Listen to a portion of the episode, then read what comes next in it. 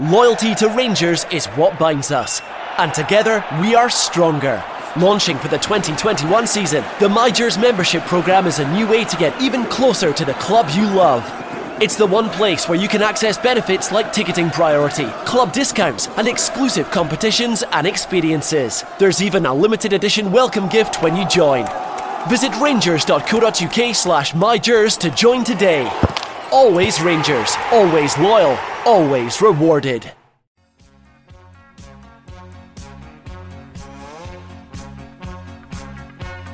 Jones delivers.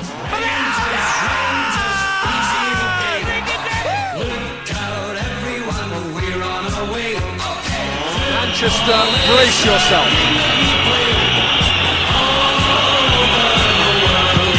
Rangers are coming.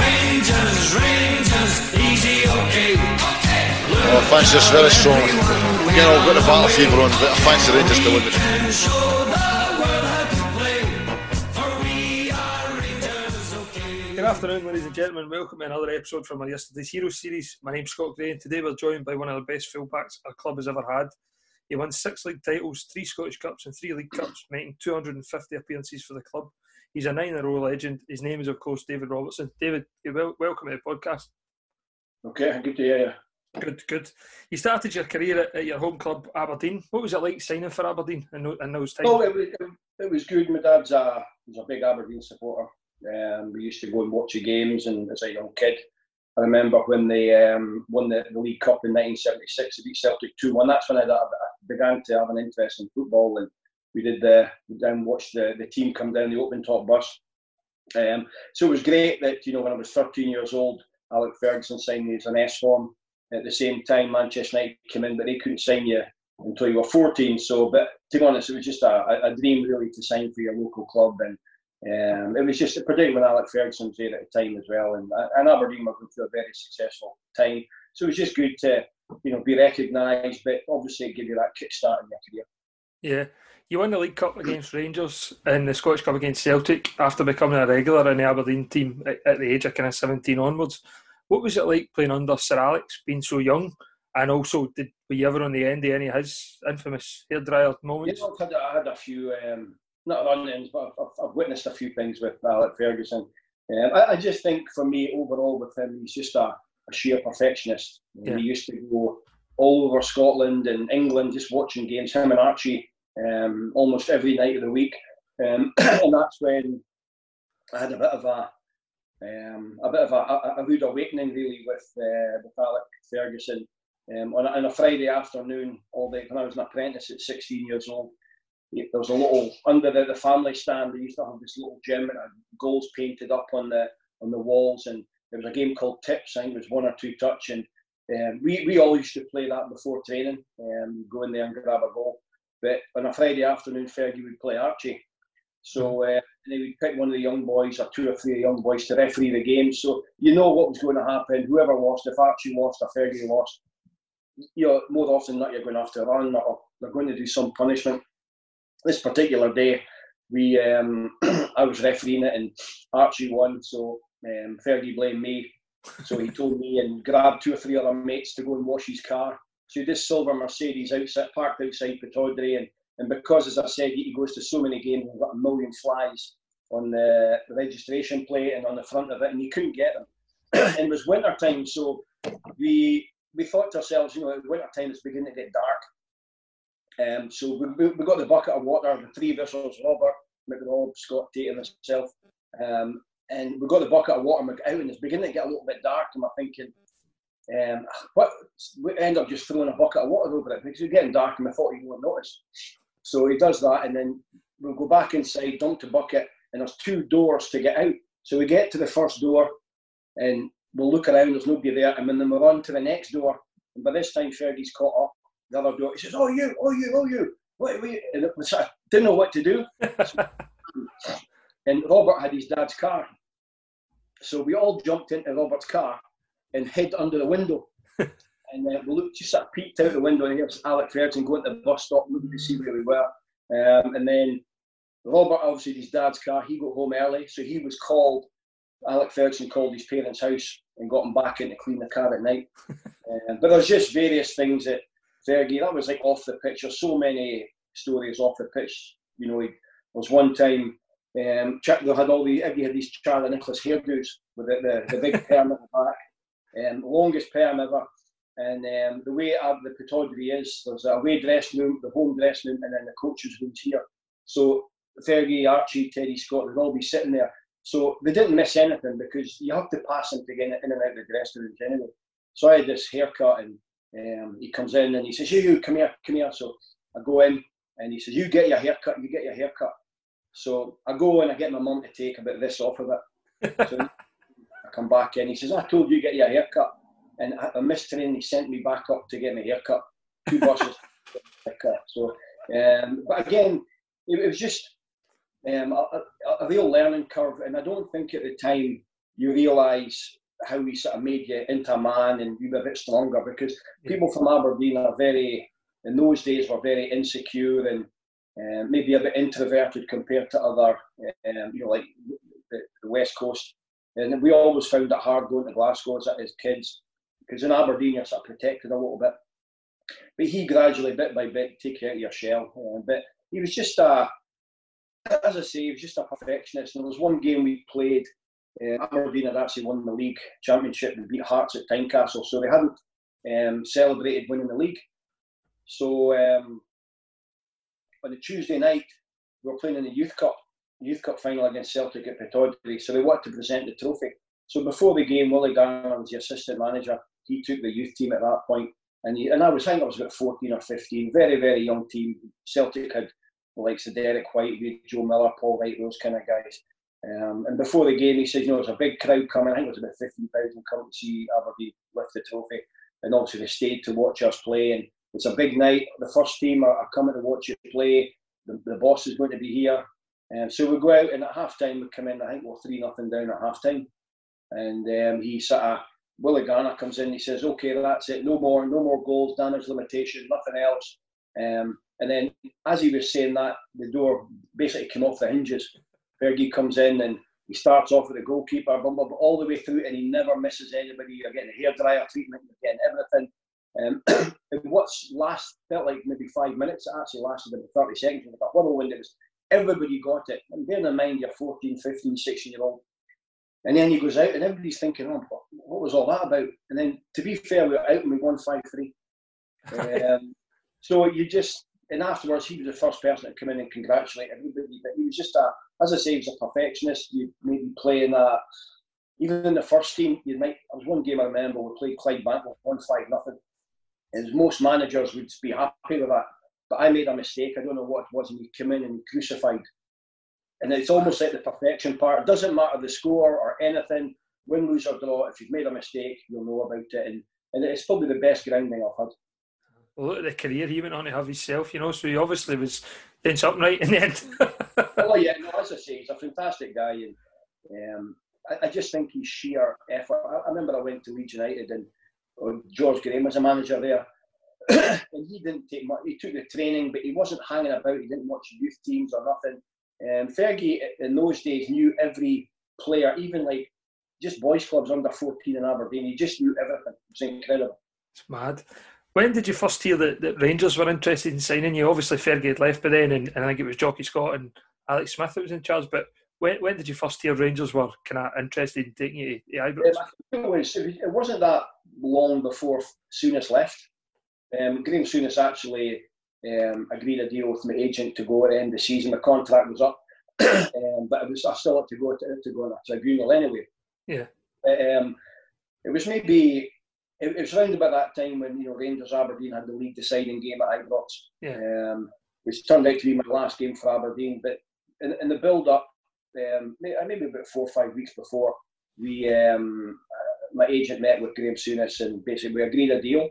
And then I'll never forget the day when we're at Seaton Park and there's a mini bus that takes you from Pittodrie to Seaton Park.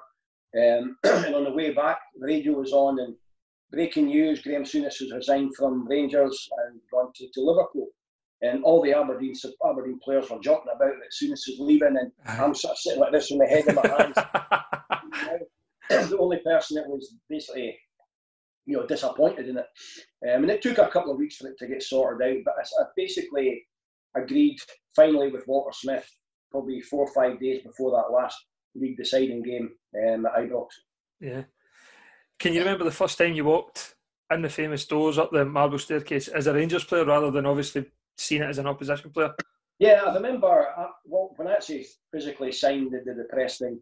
Um, Walter, I think, was away on holiday, and, and it was Archie took me, and he took me around Ibrox and up the marble staircase, and you know, I think as soon as you walk in that doors, you really realise the magnitude of the of the club. And yeah. then the first day was um, it was quite a terrifying ordeal. The, the first day at training, obviously in those days there was no Murray Park. We trained, we chose the Ibrox and went to Bellahouston Park or uh, West of Scotland Cricket Ground. But that day I walked in, you know, you go in there and you're met by Stan, the commissioner, and then Jimmy Bell comes and takes you. Um, you walk down that dressing room, and, and that's it was a long walk, and, and I'm sort of beginning to panic. I walk in, and then you see all these. There's Terry Hurlock was there. There was um, obviously Andy Goram was there. Hateley McCoist, Mikhailichenko, all these big superstars, and think Mo Johnston was there as well. And, and I, I remember walking in, and I'm thinking, I don't belong here. I'm not good enough to be here. Um, and then as I was thinking that, Jimmy Bell put a little bit more pressure on me, and he says, "That's your peg here, number six. He says, "You've got big shoes to fill. That's Terry Butcher's number." Great, brilliant. And then, but to be fair, the day I left, he did say to me, he says, "You know what?" He says, "You certainly filled Terry Butcher's shoes," which which meant a lot for me. But the first couple of days, I was a bit in awe of basically where I was and, and on all the players. And I was in between. Goughie was number five, Ian Ferguson was number seven. So and just up a little bit was the the mad corner with Durrant and Hateley and uh, McCoist and that. So I was pretty close to all the nonsense that was going on. How was Walter with you when you first signed and, and obviously as your manager? Yeah, I think to be honest, um, obviously we spoke about Fergie and George Graham a little bit, but uh, Walter Smith for me is the the best manager. I think he's.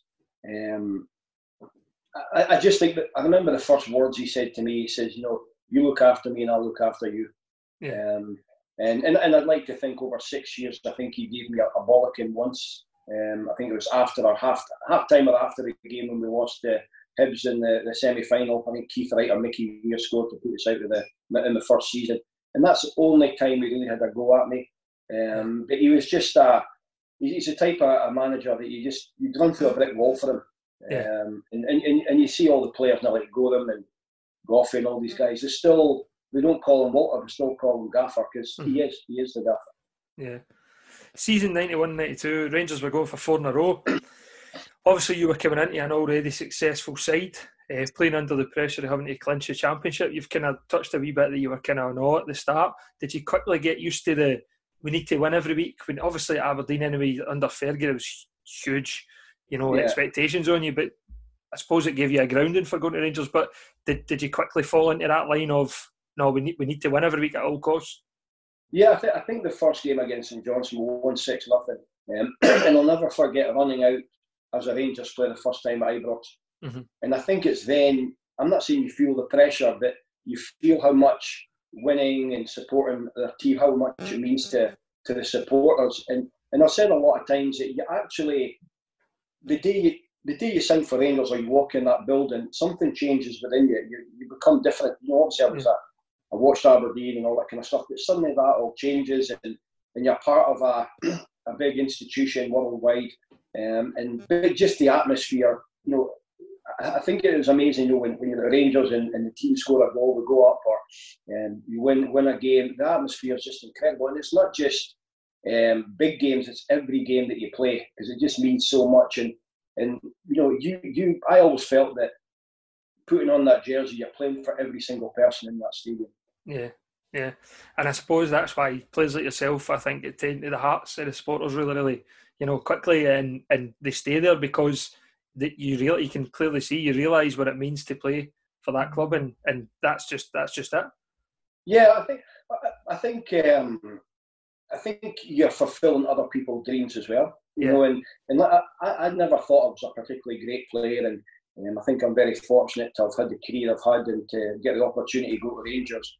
I know probably my the first opportunity of or my opportunity of going to Rangers was because of the the two or three foreign who I can't remember what it was. They needed Scottish players, um, but then that quickly changed and they could sign anyone. And, at that point, that was when I felt a little bit of pressure because I knew in those days that they could go out and sign anybody they wanted, and and I think it's it means a lot to me that you know I was there basically consistently played there for for six years, but I always knew that um, how much it means to pull on that jersey.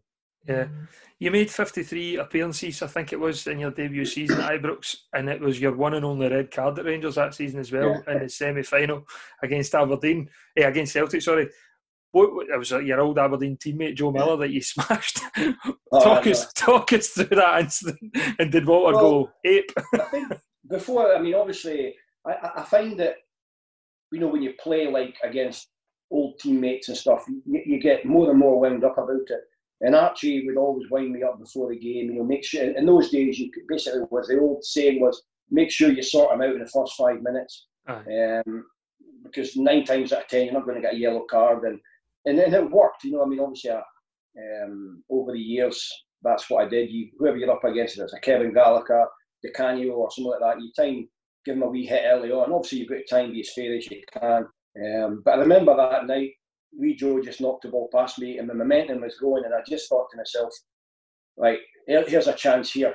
Um, and in, in, in, those days, I don't think it was a red card in those days. Today, you'd probably go to jail for that. but, uh, those days, you, you, got away with that kind of thing. So, um, obviously, I, it was Waddell. So I hit him and he was down, and, and Waddell sends gives me the red card. And I remember going in at, um, going in uh, at Hampden, and I'm sitting there, and obviously it was a long half, and then I heard this big cheering, like the the roof all sort of thumping and thumping. I'm thinking, oh, Celtic have scored.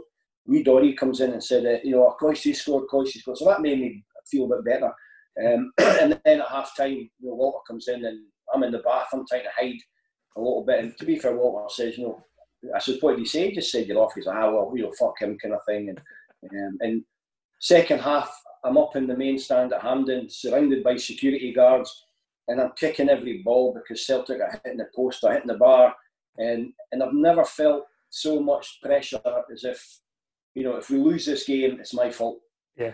You know, and, and fortunately they hung on, and um, I remember on the bus, I was probably the most relieved person on the bus back to Ibrox that night, but um, I'm glad it was the only red card that I had there.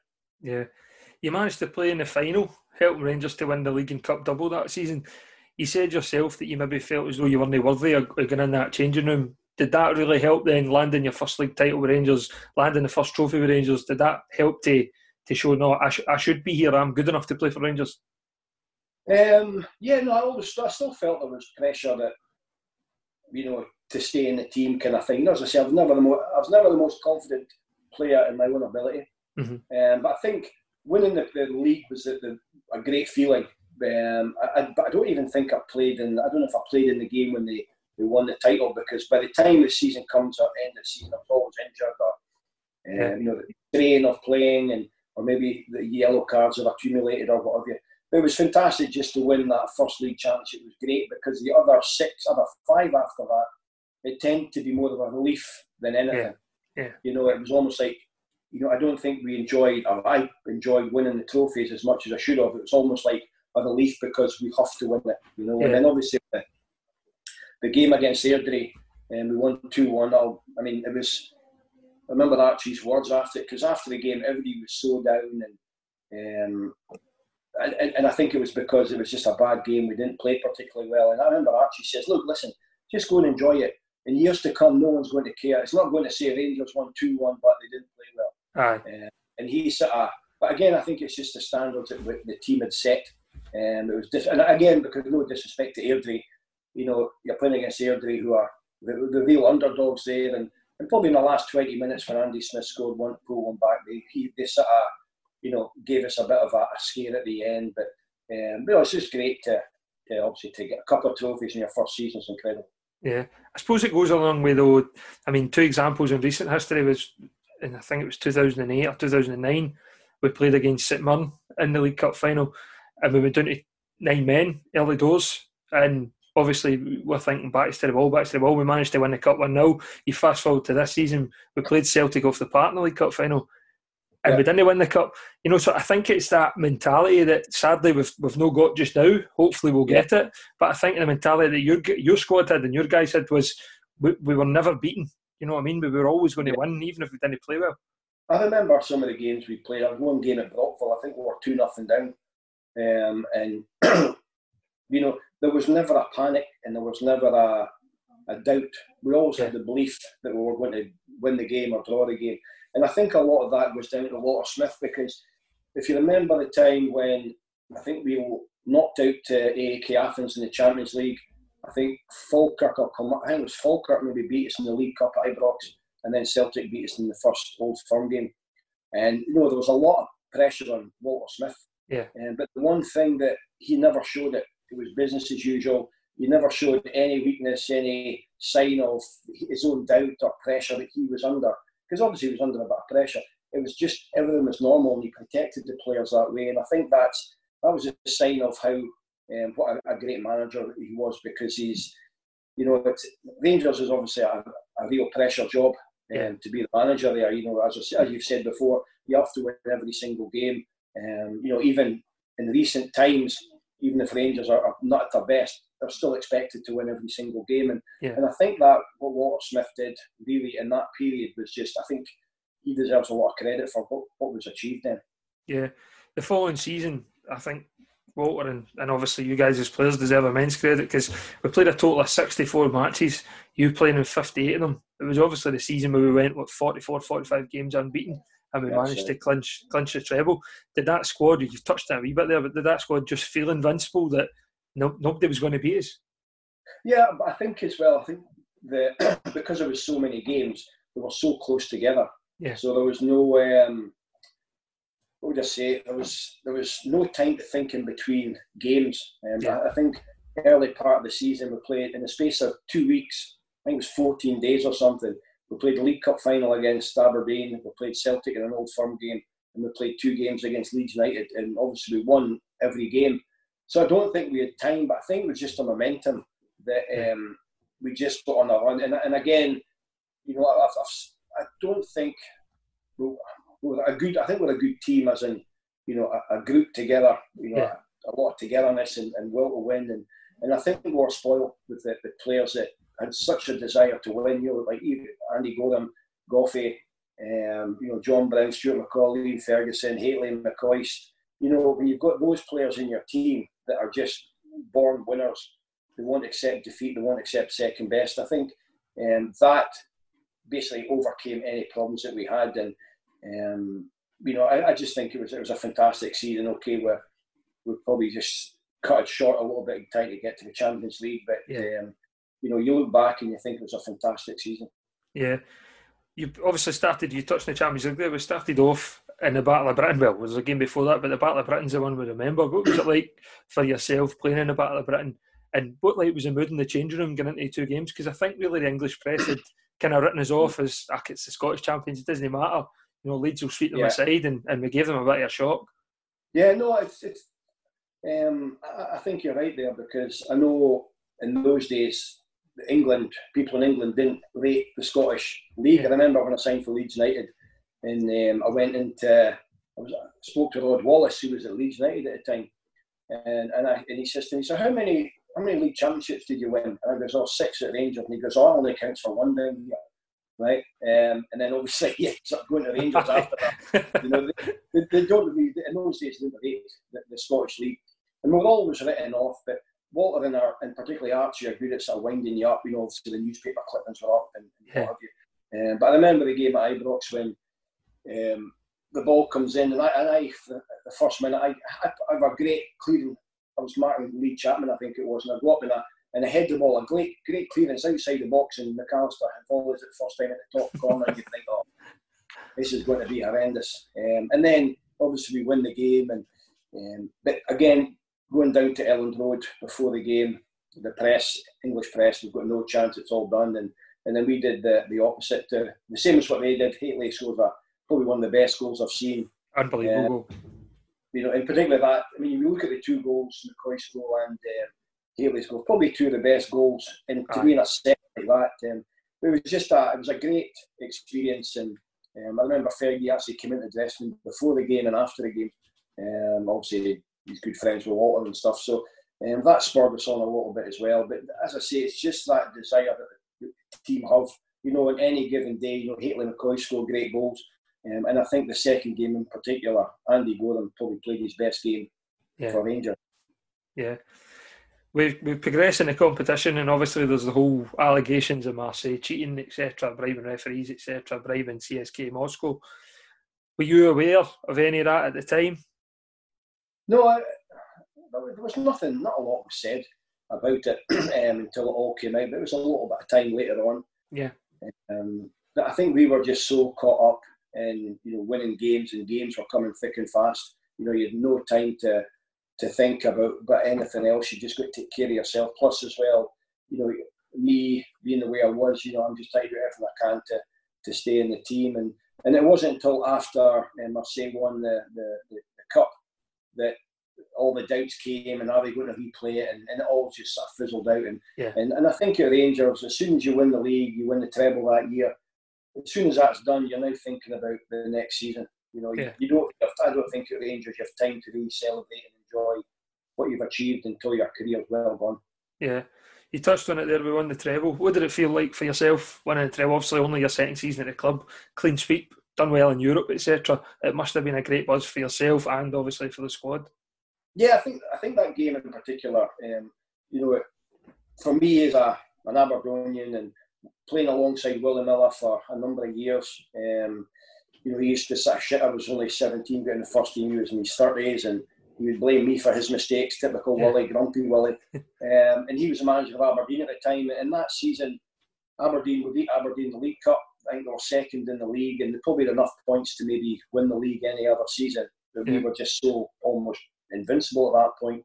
Um, and then obviously the, the league, the Scottish Cup final again against Aberdeen. So you know, and Hampden was getting done up. It was at Parkhead now.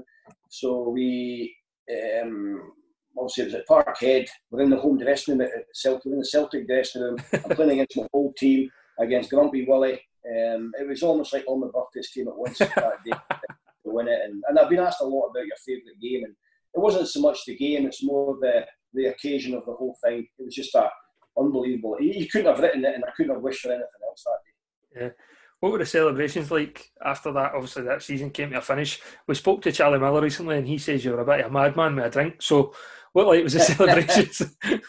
yeah, no, I did. I had a, a, few drinks. You know, when I have a few drinks, yeah, you go a bit wild and stuff like that. Um, everybody knows that, and more so in those days, I was pretty quiet. Didn't say a lot. If anything, you know, I think I was typical shy Aberdonian that um, a little bit in awe of things were going on. And once you have a few drinks, you relax, you become one of the boys, and yeah. you know you get yourself in a few scrapes time to time. And, um, and but I'll tell you what, Charlie's wanted to talk about drinking as well. To be fair, he probably tried to deflect it away from me. Um, you know, the, as I say, every, every, time you won something, it, it, it, was great. You know, I think. Um, you know, I think we won the league. They took us to Monte Carlo, um, in between the, the winning the league and the, and the the Scottish Cup final and things like that. They just they looked after you, but I think Walter, Archie, David Murray in those days, I think it was all part of looking after them. Like I said at the start, you look after me and I look Aye. after you. And They certainly did. It was a good um, combination they had. So going to Monte Carlo, were you under strict instructions for Walter?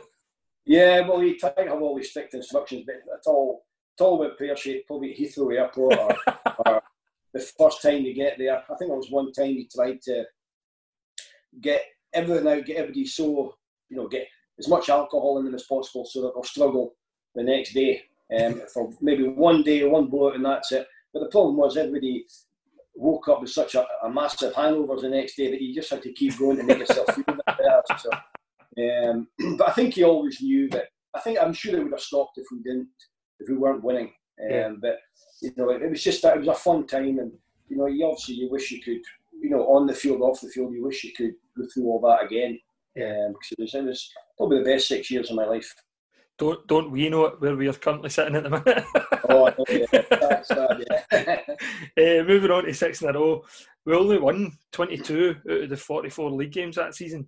Do you think maybe the exertions of the year before are catching up with us a little bit? I think was that another year when I think McCoist was injured, Stuart McCall was injured, I think Andy oh, Goram might have been out as well. Yeah. Um, and they're all knee injuries. Um, I know I think Stuart McCall missed a whole season. Um, I think Andy Goram did as well. Um, and I think Ali Maxwell came in the team. But that, that we've almost had back-to-back trebles, lost to Dundee United. But I do think that exertions, because I know that season in particular, I was I, I, I played a lot. I played a, a, decent number of games, but I always never felt 100% fit. There was yeah. always some niggle, some something nagging away. And but again, I had to play because I knew if I didn't play, they could go and bring in somebody else to replace me. So, um, you know, and my career ended up suffering for that later on. But I do feel that, um, you know, that season, you know, the, the 64 games, and then suddenly you go in, and, and again, the pressure again to win every single game. Um, sometimes it takes us to mentally as well. It's tough. Yeah, we signed Duncan Ferguson that season. What was he like to have around the, the dressing room, and what did he add to the squad in terms of well, we know what he added on the pitch, but off the pitch? Yeah, no, I think he came in. He was a Walter was very good over the years of bringing in different personalities. He was certainly a, even though he was only he might have been eighteen or nineteen at the time, a young lad, but you know he would he would come in and he certainly would be when you go on a night out. He would certainly be in the around things that were going on. but he's you know obviously his, his career probably at Rangers wasn't as good as or as successful as he hoped it would be. Um, obviously the the, the Jock McStay thing didn't help either. Yeah. Um, but you know he was a so you can look at his career as well. I mean, if he'd stayed fit, he could have been you know the next Mark Hateley at, at Ibrox, and I think he was very similar to to Mark as well. Um, yeah. And, and going on talking about Mark Hateley, I think I didn't realise how good a player he was until you watch videos on YouTube and, and what You almost took him for granted. You know, Ali was the guy that scored the goals, but yeah. you know, he, he was just the, the, goals that he scored, the speed he had, the strength he had. You know, I remember I would play. Times, my crossing wasn't the best. I would just get the ball in the box, and I knew that he'd make a, a shite cross in, a half decent one. He'd just go and attack everything. So he's, you know, he just uh, I didn't realise how good he was. Well, we, we watched him in the game was on recently. I don't know if you've seen it, the, the one you're talking about, your your last game for Aberdeen. Um, and it was oh, on recently on BBC Scotland. And Mark Hateley that day, even if he didn't win the ball, he clattered McLeish or he clattered Miller, or you know, you, you knew you knew you were in a game with Hateley. what a player! Yeah, he's quite. It's quite funny that day. Um, Theo Snelders was injured, so Michael Watt went in goals. Yeah, and um, I remember when I eventually maybe a couple of years later on, I think he mentioned to me, he says to me, he says, that goalie, he says, that goalie at uh, Aberdeen that day, what was his name? I says, oh, Michael Watt. He says, uh, what, what's he doing now? And I goes, uh, he said, big, I said, big man, you, you absolutely killed him. He says, you finished his career that day. He's now a policeman. Brilliant, man. Brilliant. The following season, we were going for seven and it's fortunately for us, and I suppose yourself, we saw God arrive at Ibrox in the form of Brian Laudrup. What was it yeah. like to play, obviously, just behind Brian Laudrup, but on the same wing as him? I mean, what a player! Yeah, he's an incredible player. But I remember the first game that uh, we, what was it? We played Clyde.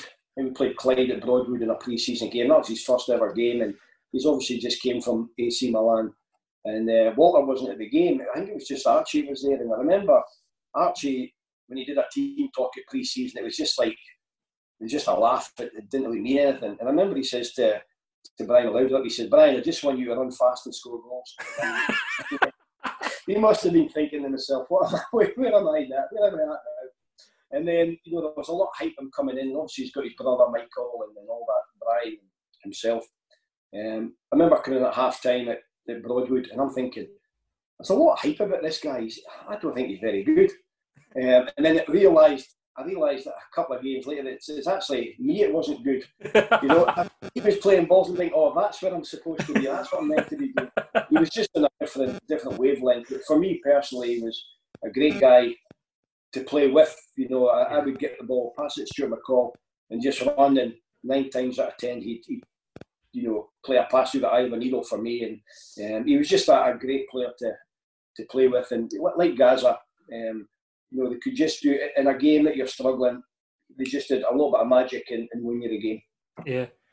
Is, do you think Brian got a wee bit of a culture shock given the, the kind of obviously in that dressing room it, it was used to winning obviously it was used to partying through winning it was a drinking culture at the time do you think Brian maybe got a wee shock at that I think so, yeah, because obviously it's Milan. I don't think the, the Italians don't really sort of behave the way that we did in those days.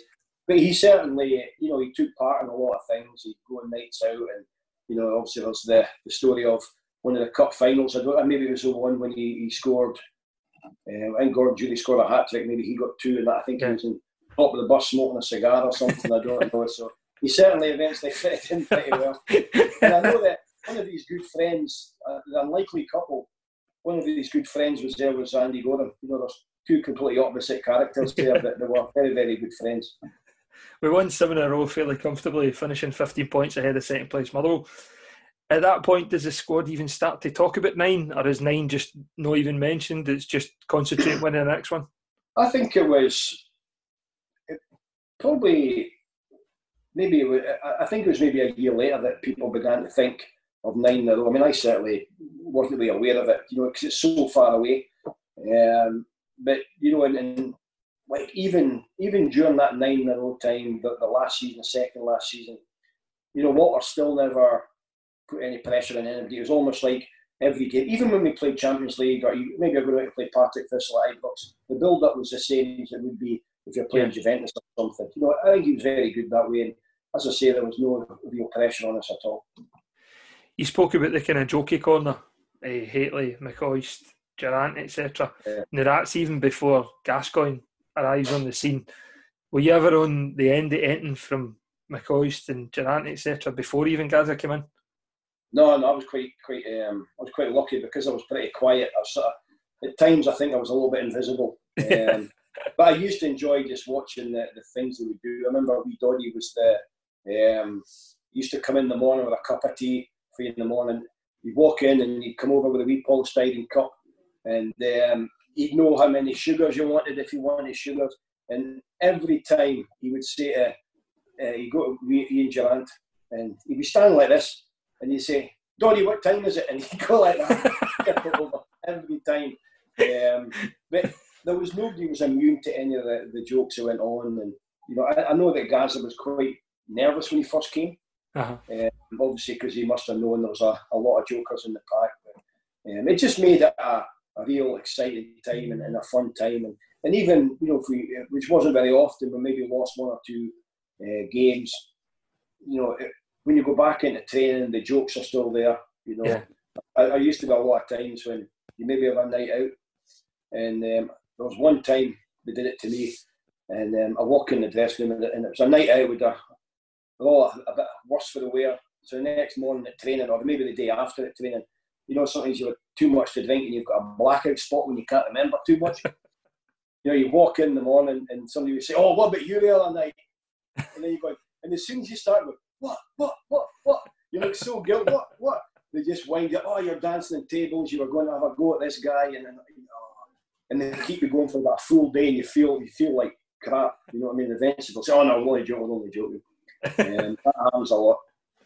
Ready is relentless. Ready is fearless. Ready is fearing no foe. Ready for the next level?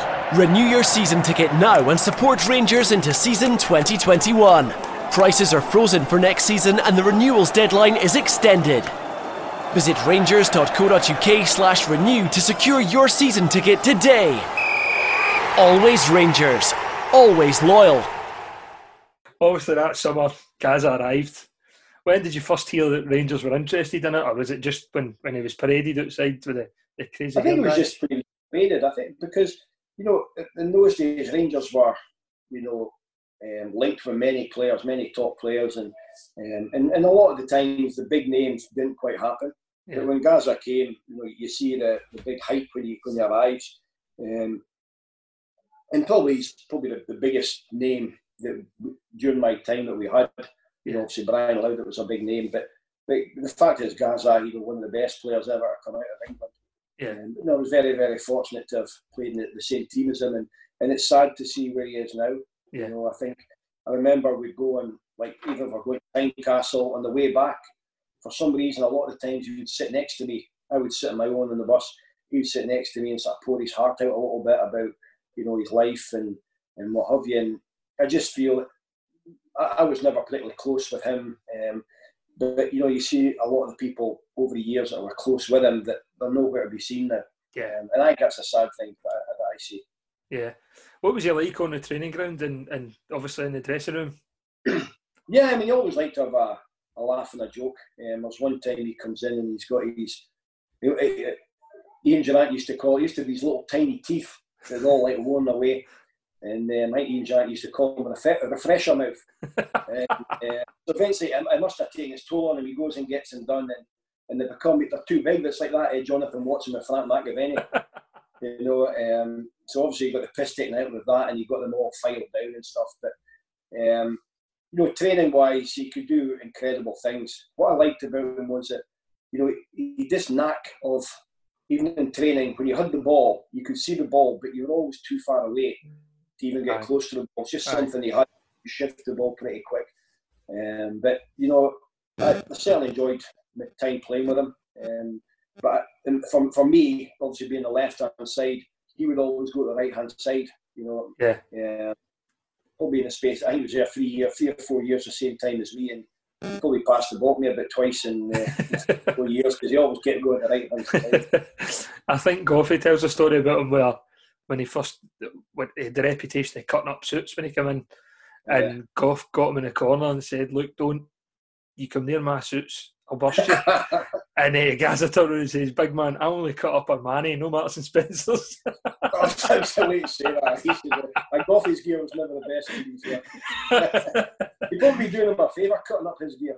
Uh, once again, we played in the Champions League group stages, up against Dortmund, Steaua Bucharest, and Juventus. What are your memories playing in a competition like that, obviously against the best of the best at that time?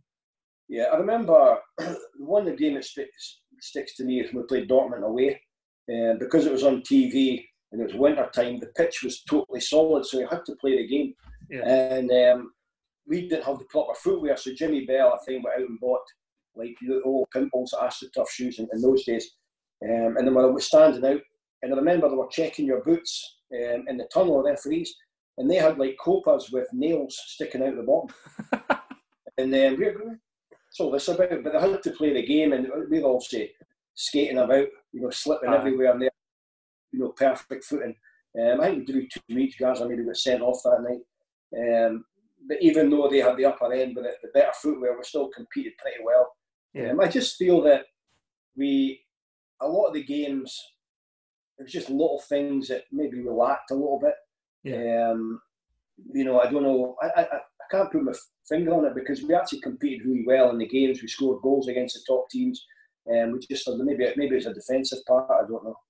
You maybe think because obviously Walter when he came back second spell round, he was a wee bit more cautious because he had to never had the talent of Gascoigne, Laudrup, etc. at his disposal. So he was a wee bit more cautious, and obviously we nearly won the UEFA Cup through it. You think maybe the, the experience side of Walter nowadays maybe mixed with the, the young kind of manager yeah. that he was, maybe would have been the best blend, and he would probably maybe went no went out kind of going at teams like that a wee bit. But then again, with yeah. Laudrup and Gascoigne, I suppose. But yeah, I remember I, I, did a pro license a couple of years ago, and Walter did one of the talks, um, and he said on it in those days that people asked him questions about it, and he was talking about when he had okay, the, the team is set up as a four-four-two or three-five-two, and mm. Laudrup was here, Gazza was there. But Walter Smith said he said really Laudrup and Gazza had three roles, they did their own thing, and it was up to everybody else to plug the gaps and, and maybe um, against the top quality opposition, you know, against Partics and Dundee United, you can probably get away with that. Yeah. But maybe against um, um, you know Juventus and Dortmund, there's also a little bit more quality. You know, there's like 11 top level players. Um, but then again, I remember one time we played Juventus away, and then the next game we play is you know Partick away at Firhill. So there's a huge gulf yeah. between the, the levels and the stadiums and um, even this uh, the excitement, you know, you go and play Juventus, you're all excited, you're looking forward to it, then you're coming back to play at Firhill. Yeah. Um, just a real up and down kind of thing, you know. Aye, aye. Uh, we obviously were a wee bit more consistent in the league that year. I'll say a wee bit more. We're going for eighth title in a row, so we must have been doing something right. But Celtic were a wee bit more resurgent that year under uh, Tommy Burns. Did the players feel kind of? I take it the pressure must increase every year anyway. But given the fact that there was a fight from Celtic and we had to clinch eight in a row. How was the feeling in the in the changing room? Yeah, again, I was still that belief. you know, I think um, obviously Celtic would, you know, a lot of the games would dominate the games, and you know, we'd score against the run of play Yeah. um, a lot of the times. And obviously, Andy Goram, you know, you know, fantastic. um, you know, Tommy Burns keeps, you know, kept saying that, you know, you know, he's, he's sort of basically, um, you know, stopped Celtic from winning anything, Yeah. um, which is probably true. Um, but again, everybody had their own roles. But I do feel that um, the fact was that in, in those days we had a Laudrup a Gascoigne that could just do something a little bit different um, because teams were, you know, a little bit maybe a little bit more cautious against us. Um, but again, you know, when you, you, you look at the last game against Aberdeen, um, you know, Gazza's three goals, just incredible. I mean, in a game like that, that just shows the real quality and probably one of the biggest games ever in the club's Yeah. history. And, and he produces, you know, a day like that. It's just incredible. Take us back to that game. What, what was the feeling like beforehand? And obviously, what was it like playing with Gaz? I mean, I think there's a cracking picture of you jumping Gaz's back. Is it after the second goal or the third goal? What's it like playing in that game when, when Gaz is at his very, very best like that? Yeah, well, I, th- I think I think maybe some of the games. I mean, it's very similar to the the game the following year when uh, when we were going for nine in a row. We're playing Motherwell, and all the, the t-shirts were printed. Everyone was done, Yeah. and we lost the game or we drew the game. I can't remember. Um, I think when we played Aberdeen, I'm not saying we all went on the pitch expecting to win, um, but I think we went a goal down pretty quickly. Um, I think it was maybe Brian Irvine or someone scored. And then you think, God, we're really up against it. And then the first goal that he scored was just, you know, his feet, just incredible. And when you actually, we, we managed to sort of dig out the, the shot itself, um, it, was, it was, again, that was the type of, because I know the rivalry between Rangers and Aberdeen. Yeah. Um, you know, Aberdeen would have been loved. I mean, I could imagine their team talk, we need to stop them winning the league, stop them winning the league. And and I, I think if we didn't have the Gazzas, they might have stopped us that day. Yeah. Um, you know, you doing it, but um, as I say, it was just it was, it was fantastic to be a part of it. And you know, when he obviously scored the, I think it was the second one he scored, um, the one that put us ahead. I think McLaren must have said something to him um, at the halfway line, picks up the ball and goes the whole length of the park and scores. And um, you know, it was just it was, it was just fantastic um, to be on the pitch with somebody like him. I think Gazza says running through for that second goal that he, he was hoping that the Aberdeen player would have brought him down because he was absolutely knackered. So to see him continue on and finish it the way he did is just Yeah. unbelievable, man. But you, I think if you watch a lot of the goals he scored, he never smashed the ball. Everyone's always placed, and, Placed. you know, just stroked into the corners and stuff. He's just, and you know, he's he just his complete composure in a game like that. You know, go full length, and it'd been quite easy just to sort of just have a have a go at it. But he just, a you know, great finish, fantastic player. How did the team celebrate that night? Um, can't remember. I, I, I'd imagine it'd been a, a wild one. I think. Um, um, I don't. I don't actually know what happened that night, to be honest. Um, That's maybe a sign of the it was night. another- it was a- I mean, for me, obviously, it was against my old team as well.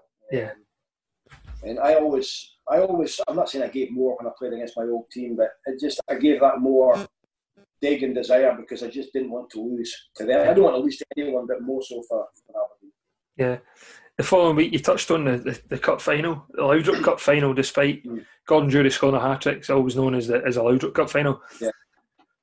What was his team like going into that? And and I mean, Brian Laudrup won that day. I think we could. I think you, all you guys could just have stood and watched as well. It was just unbelievable. Oh no, yeah. It Well, it was was- the first first cup final I'd ever played in that was one sided. Yeah. Um, obviously, we scored early goals, but it was just a it was an exhibition just to watch what he could do, and and obviously you get guys like Gordon Durie as well.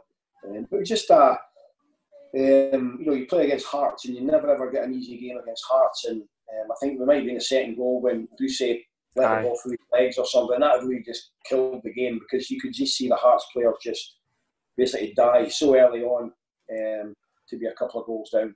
But Yeah. I just, you know, it was all it was an exhibition that day, and at the second half in particular was just incredible. It was like the probably the most enjoyable, like a training game kind of thing. Yeah. Uh, then you know, there's always a bit of pressure on you in most games, but in cup finals because it could go either way. But there we were so far ahead, and um, you know, we just can't cantered it, and it was probably a game where you didn't really want it to end because it was so good. Yeah. After that game, obviously went away for the summer, knowing that one league championship would equal the nine. We know that there's always there's always pressure at Rangers. Could you sense a kind of determined nature within the squad, even more so to come back after the summer break and be ready to hit the ground running to go and get that ninth over the line? Yeah, I think so. But I remember at the start of that season, I was injured. Um, I injured my knee come the end of that eight in a row, eight, eighth championship. Um, and, I, and I don't think I played um, maybe two or three. I didn't play till maybe October, November or something. As soon as the the cup final was finished, um, I think the day after I went to London to get surgery in the knee. Um, Alan McLaren went at the same time as well. His with me was a, a bit worse than mine was. Mm-hmm. Um, so I had a bit of a tough um, season. Plus, my contract was coming to an end as well um, at Rangers. So I had a, a, lot of not issues, but things to be concerned of, and um, I had a lot of lonely days in the in the training room in the gym. Um, yeah. But I was meant to be out for five months. I think it was maybe three or four months I was out for, um, and eventually I, I came back after one reserve game, and, and I think in hindsight it's probably a good thing for me because I played pretty constant for what five well, if you talk, take Aberdeen 10 years non without a real break, yeah. it gave me a break and it rejuvenated me a bit for the running for the, the nine in a row. Yeah, Charlie Miller says that uh, that season he was relatively young and probably didn't appreciate at the time just how big an achievement that was about to take place, you know, and, and winning a nine. You'd been at the club for what five years or something like that. Did you understand yourself just how big an achievement this would be? I, I don't think really until I would say a month before we played Dundee United in, in the last game.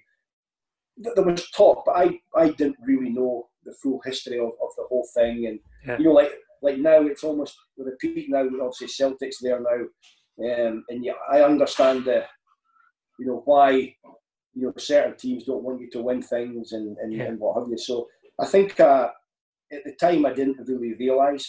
You know, I think obviously my own injury worries um, you know, and again, in the back of my mind was, you know, what happens if if I can't get fit again? Because I remember when the surgeon actually said there's a chance you might not play again. Um, so that really sort of got me. And I was more just focused on trying to to get myself fit. Um, you know, because about five or six months later, my contract's going to be at end, and you know that could have been it for me. So that a lot of things in my mind. But you know, once I got into the team and um, you know, as I said, I just had that more enthusiasm um, to be a part of it, and that wee break helped me a lot. But it was just a, um, you know, I think at the end you realise exactly the night. We obviously, when we won it, you saw Goughie crying at the end. yeah. I think it's then it really sunk in just to how much it meant to people, and then you see the supporters, the supporters with tears. And I remember walking down the tunnel at Tannadice, and the Rangers supporters are hanging over the tunnel. And um, some of them had tears in their eyes, like old guys. It just it yeah. was a, incredible night. The League Cup that season we won, we beat Hearts in the final again. Did, did you play in that game, David?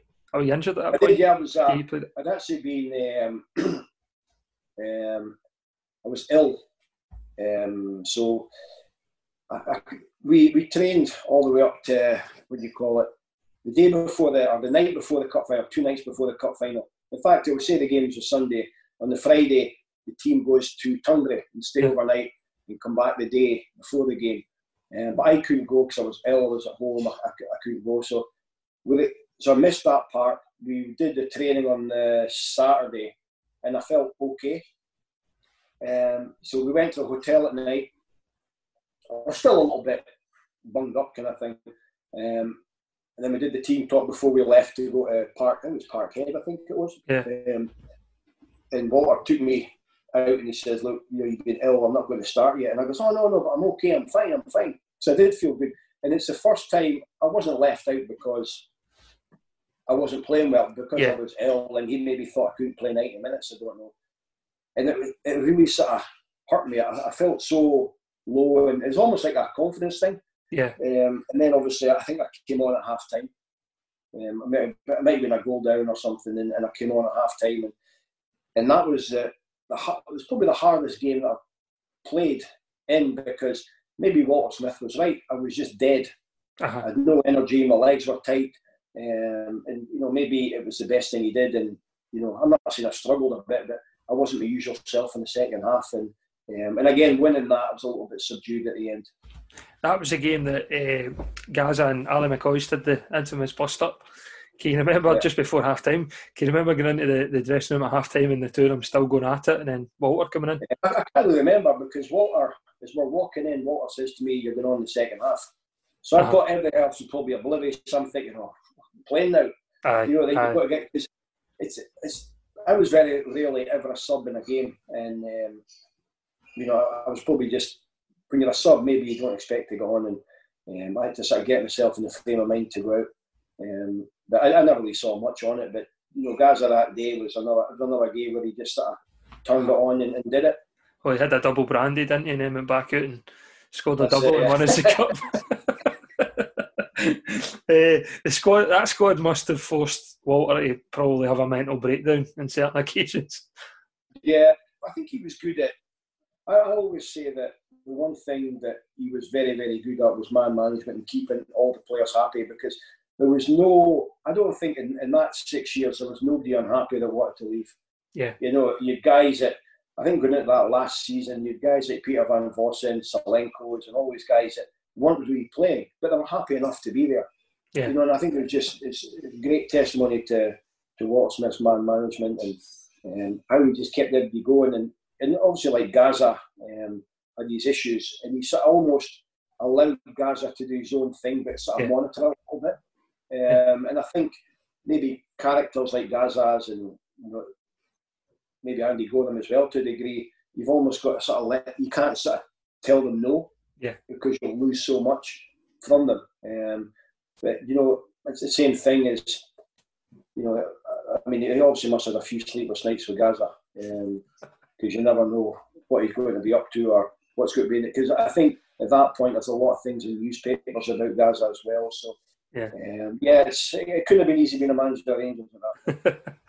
uh, Celtic never beat us domestically that season. Well, certainly not in the in the, the, the league title race. Anyway, we went to to Parkhead in March. Obviously, Mark Hateley had returned, and we won uh, one 0 We were pretty kind of inconsistent getting into that. How does it feel just to have that mental kind of hold over a team that, that they know doesn't matter how what form we're going into getting into that game. We, Yeah. we just we know we're going to win it. Yeah, I think I missed that game. I was thinking I was suspended that game. Mhm. Um, accumulation of, of yellow cards. But again, it's, it just shows you that I think the team needed a bit of a lift for some reason. And then he goes and brings in, you know, Mark Hateley, probably the last person you'd ever think Yeah. um, to come back in. And, and I think that intimidated Celtic a little bit. And it gave everybody that little buzz again. Because I think the mentality was that, you know, it doesn't matter what Celtic do, we'll still beat them or we won't lose to them. Um, but maybe this sort of gave a little bit more of a reminder as well. Um, Yeah. And again, you know, there's a lot to play for with nine in a row part as well. Um, you know, with Hateley coming back, he also knows what's all about Rangers.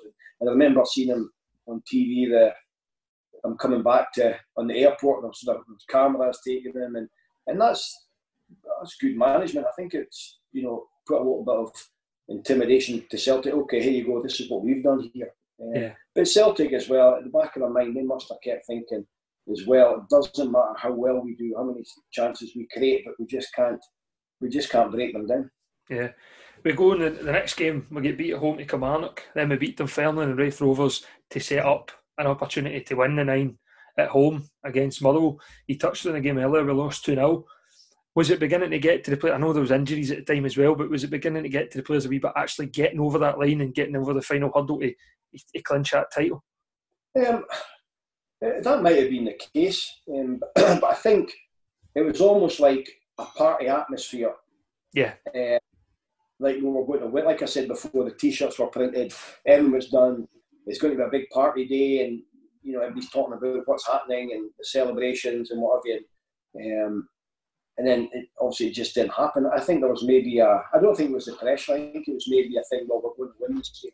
Yeah. Um, and, I, and I know that I've been in the, the receiving end as well. There's nothing worse, you know, being in a a club that you're going to play against a team that's going to win that championship that day. You don't Yeah. want to be that team, and, and you get fired up. We want to be the team that stops them. Um, you know, it's, it's a natural motivation. I've been there before as a player, um, and you know, I, I, was, I was at Aberdeen and it was signed with Souness's first championship at Pittodrie when yeah. you know Ports took the goals away and, and all things happening. And I remember before the game it was wonder we can't let them come in our patch to to win um, the championship here. You know, let them wait another whatever another week.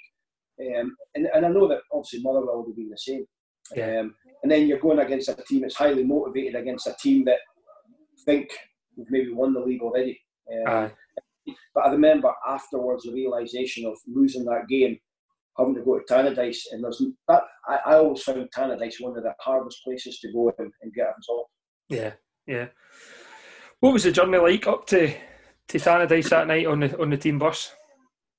Yeah, I think we stayed. Uh, I don't know if it was the afternoon or we stayed the night before. Um, I think it was St Andrews. I think it was. Maybe we stayed the night before, and uh, but again, it was just like any other mm-hmm. uh, game. You know, the bus would stop at the wee shop down the road. Ali would get sweeties and um, videos, and would watch all that all the way up to to St Andrews, and just it's just a normal kind of thing. Walter Smith never put any pressure on you. I don't even know what the team talks were. I can't even remember.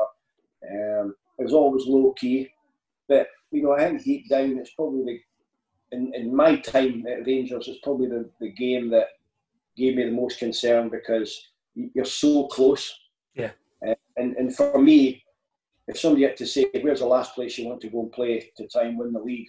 is, is Tannadice because I, yeah. I, I, did enjoy playing there, and I think Dundee United were always a, a real tough team to play against. Explain your emotion when obviously Brian Laudrup's header just about takes the, the stanchion off the back of the goal, yeah. and obviously the fans. I mean, first of all, it's a Laudrup header to begin with, but the fans at the, behind the goal go absolutely bonkers. I take it relief takes over as well as much as kind of elation. yeah, it's the first goal. You know, I, I knew, I always knew that if you get the goal against Dundee United, you'll win. Yeah. But it's just getting that game because of a stubborn team to play against, hard to play against. Um, and it was, it was, it was almost a relief to get that goal because you knew then that we were so strong as, as a unit. You know, the hardest part was getting that goal. We were so strong as a unit. We knew that we were never going to, to lose the, yeah. you know, lose that game or give anything away. How did the trip back compare to the trip up? well, the trip, it's probably a big regret I've got, to be honest with you, because obviously it turned out to be my last game for Rangers. Yeah. And um, everybody went back in the bus. Uh, my wife and some family were there in Dundee as well. Obviously, um, came up. I went back, with my wife in the car back to um, back home. So I didn't really celebrate that night. Uh-huh. Um, to be honest, it's I don't have many regrets in my career, and that's one probably the biggest regret was that I didn't go back on the bus that night. Yeah. Did did were you part of the, the trip to, to Toronto? No, because um, I um, I think it was about a week later. I actually signed for Leeds United about a week later. All right. Um, it was actually the day after um, we beat, or, or was it Tynecastle? Yeah, last game last Tynecastle, Helicard or something. Um, I, I missed that game because um, I was going to sign for Leeds the next day. Mm-hmm. Um, so that that's you know my time at Rangers was fantastic, and I just think the way it ended, um, it's all it's all my fault. I just wish I could have done it a bit different. You played 250 games for the club before signing for Leeds. Did you want to leave? When was it? Kind of when did it? Did you know I'm leaving the club? Um, I think I had a obviously that time when I was injured at the start of the season. I was I didn't really know what was going to happen next. I, I was offered a three-year contract with two years with Rangers, um, but I, there was two things in my mind. One was I played in Scotland all my career. Yeah. Um, you know, and there's only so many times you can, you know, every time you play teams four or five times a season, you know, you think that's 11 seasons. It's a lot of times you're, Yeah. you're going to Tannadice, you're going to Rugby Park. Um, and I just felt as well, I was almost 28, and I probably wouldn't have another chance to go. Um, and then I thought to myself that Walter's not going to be there forever. Yeah. You know, I had a feeling at some point he would move on, which turned out to be the case. Uh, but it all started in the, the win, transfer window in the January. Um, I, I was pretty close to going into Milan.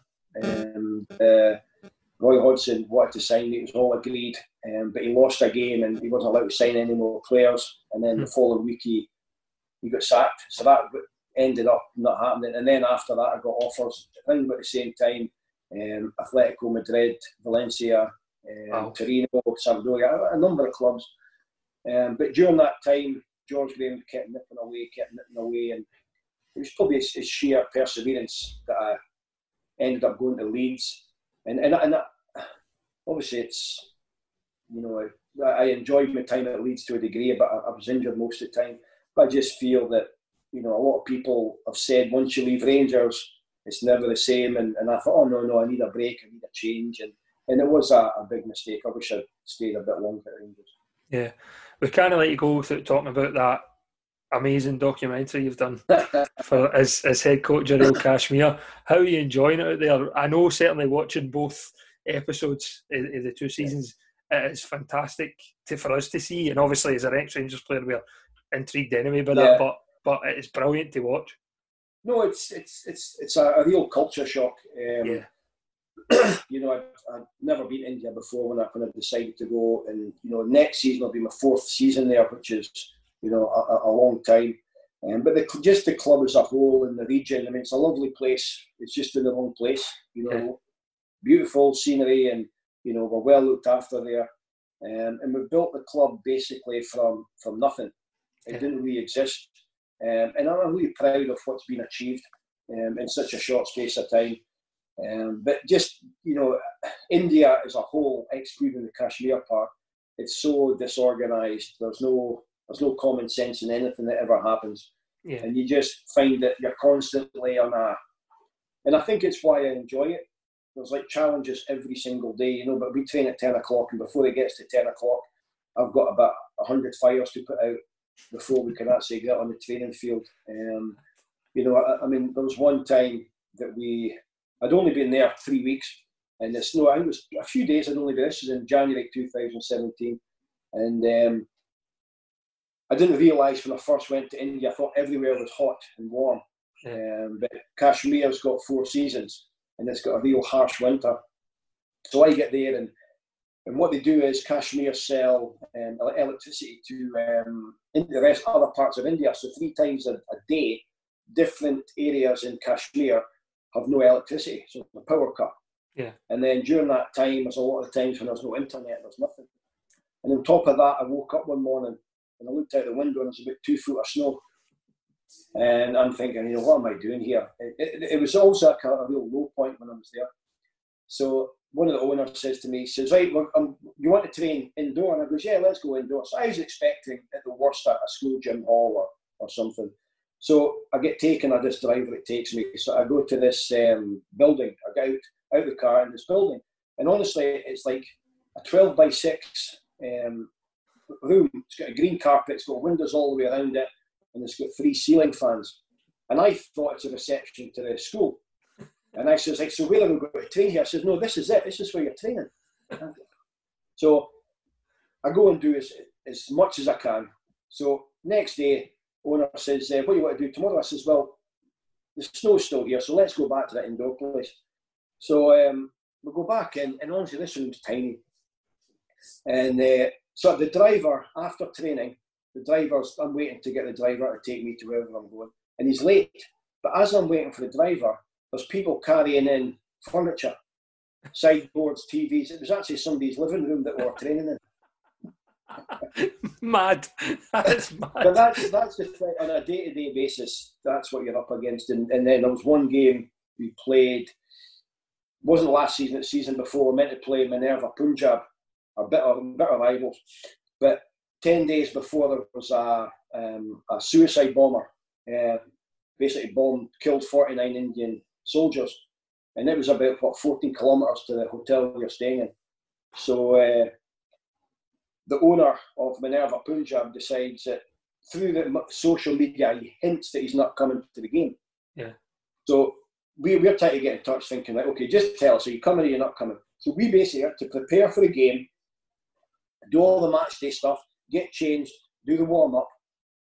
A, bit- a bit like the Scotland game. Uh, Yeah. Was it Estonia? It was Estonia. like that. Yeah. A bit like that. Um, and we knew he wasn't going to show up, but we had to do it. They couldn't just tell you we're not going to show up. So we thought to ourselves, well, they haven't shown up, so we'll get the three points. Yeah. So that I think that we were going to get the three points. The Minerva Punjab owner gets an injunction in the court, so he stops it. So at that point, we are we've got a chance of winning the league, but um, we end up losing a game. So then the league decides, well, what we'll do is we'll just make that game a draw. so That's that, that's what I'm saying. There's no logic. There's nothing um, in India. But as I say, it's been a, it's a fantastic, you know, journey. I, I've loved every minute of it, and I've learned so much. I've seen so much, and um, you know, and I don't think there's any situation that would really faze me um, because I've you name it, I've dealt with it. Yeah. Is this Neil Con- Neil Doncaster run the, the Indian League? Um, ah, not right. Um, I'll tell you, the, the, who's uh, Martin Bain? Yeah. He's out in India. Yeah, he's out in India doing something. He's in the, in the AIFF or the ISL or something. He's out there. But um, no, it's, as I say, you, like last season, we were meant to train, we were meant to start the season in mid October. Um, and this is how disorganised they are. We ended up playing our first game in I think the 10th of December. So we've we basically we had about a six month pre season and we played more pre season games than league games. That's mad, isn't it? Yeah. How, I mean, Yeah. obviously for yourself working under Fergie, Walter, George Graham, etc., the managers that are known as disciplined or you know, Yeah. you know what they expect of you, etc. For you then to go as a manager or a head coach now, and you don't even know if you're going to get to play on a Saturday because, as you said, Yeah. there could be something happen that, that Yeah. stops it. It must be hard. No, it is hard. Um, as I say, every day is a challenge, um, and you you name it, I've, I've dealt with it. But I think you know when you look at the documentary, I come across a bit of a hothead and what have you. But um, in India, in particular, you have to be because it's the only way they understand. Yeah. Um, I mean, you look at the lockdown. Um, I'm not saying I beat people up, but you look at the lockdown in India. Um, you look on the streets and there's people walking around the street, and there's policemen, soldiers, basically hitting them with sticks Yeah. and arresting them because it's only it's, it's only what they understand. Yeah. You know, like if you tell in, in, in you know, in India for the most part, if you tell Indians something, they don't listen. You know, it's almost got to be physical or a threat or what have you. And, and I've, as I say, I've had to learn the hard way. I've got a, I've, you know, um, I've, I've developed a style there that works um, Yeah. to a degree. Um, but I know if I went somewhere else, I would have to be different. You know, Yeah. which I'm, I'm, you know, I've worked in Scotland and England before, in America, and in America, you certainly couldn't act the way I act over there. So, um, you know, you, you lose a lot of money in lawsuits. Um, but you know, you just got to adapt to the situation you're in, and you know, and, and, and particularly the club I'm at, you know, you've got to have some kind of patience, um, and you can't say, "I can't believe this. Why is this not happening?" Because you just got to adapt and just with a lot of the times you make up as you go along. Yeah. Obviously, hopefully, one point you'll come back to Scotland and, and coach, and who knows, maybe even see you again at Ibrox. But is that certainly ambition for yourself to, to come back home and, and manage well, and coach? it's- it's- Yes, next year, this season, or next season, whenever it starts, it's going to be four years. So it's a long time to be away from home, and um, you know, it's a bit like the Rangers. I went out on a high. I want to. We've got a decent budget for this coming season. Obviously, I'd like to try and have a go, try and win the league this Yeah. season, change the way we are a little bit. Um, but the ultimate aim or goal is to come back to Scotland because there's only so long that I can, you know, be away from home and you know, particularly as I say to you, there's no internet at times. The electricity is poor. Um, you know, so many challenges, and you know, eventually it's going to get a bit old. And um, but no, I I also I love the opportunity back here, but it's very difficult. Yeah. And obviously, given we- we're, we're having to deal with just now in, in Scotland and Scottish football, your nine in a row medal is definitely no made of chocolate. It's no made for eight and a half a row or anything like that. No, it's proper No, it's full, it's full nine. Yeah, Is, is that full one? Good, good. Thanks for your time, David, and thanks for No your problem. efforts in a blue jersey. You were, as I say, a tremendous player for Rangers, and you, you gave us a lot of good memories. So thank you very much for that. No problem. Perfect. Enjoyed it. Okay. Thanks.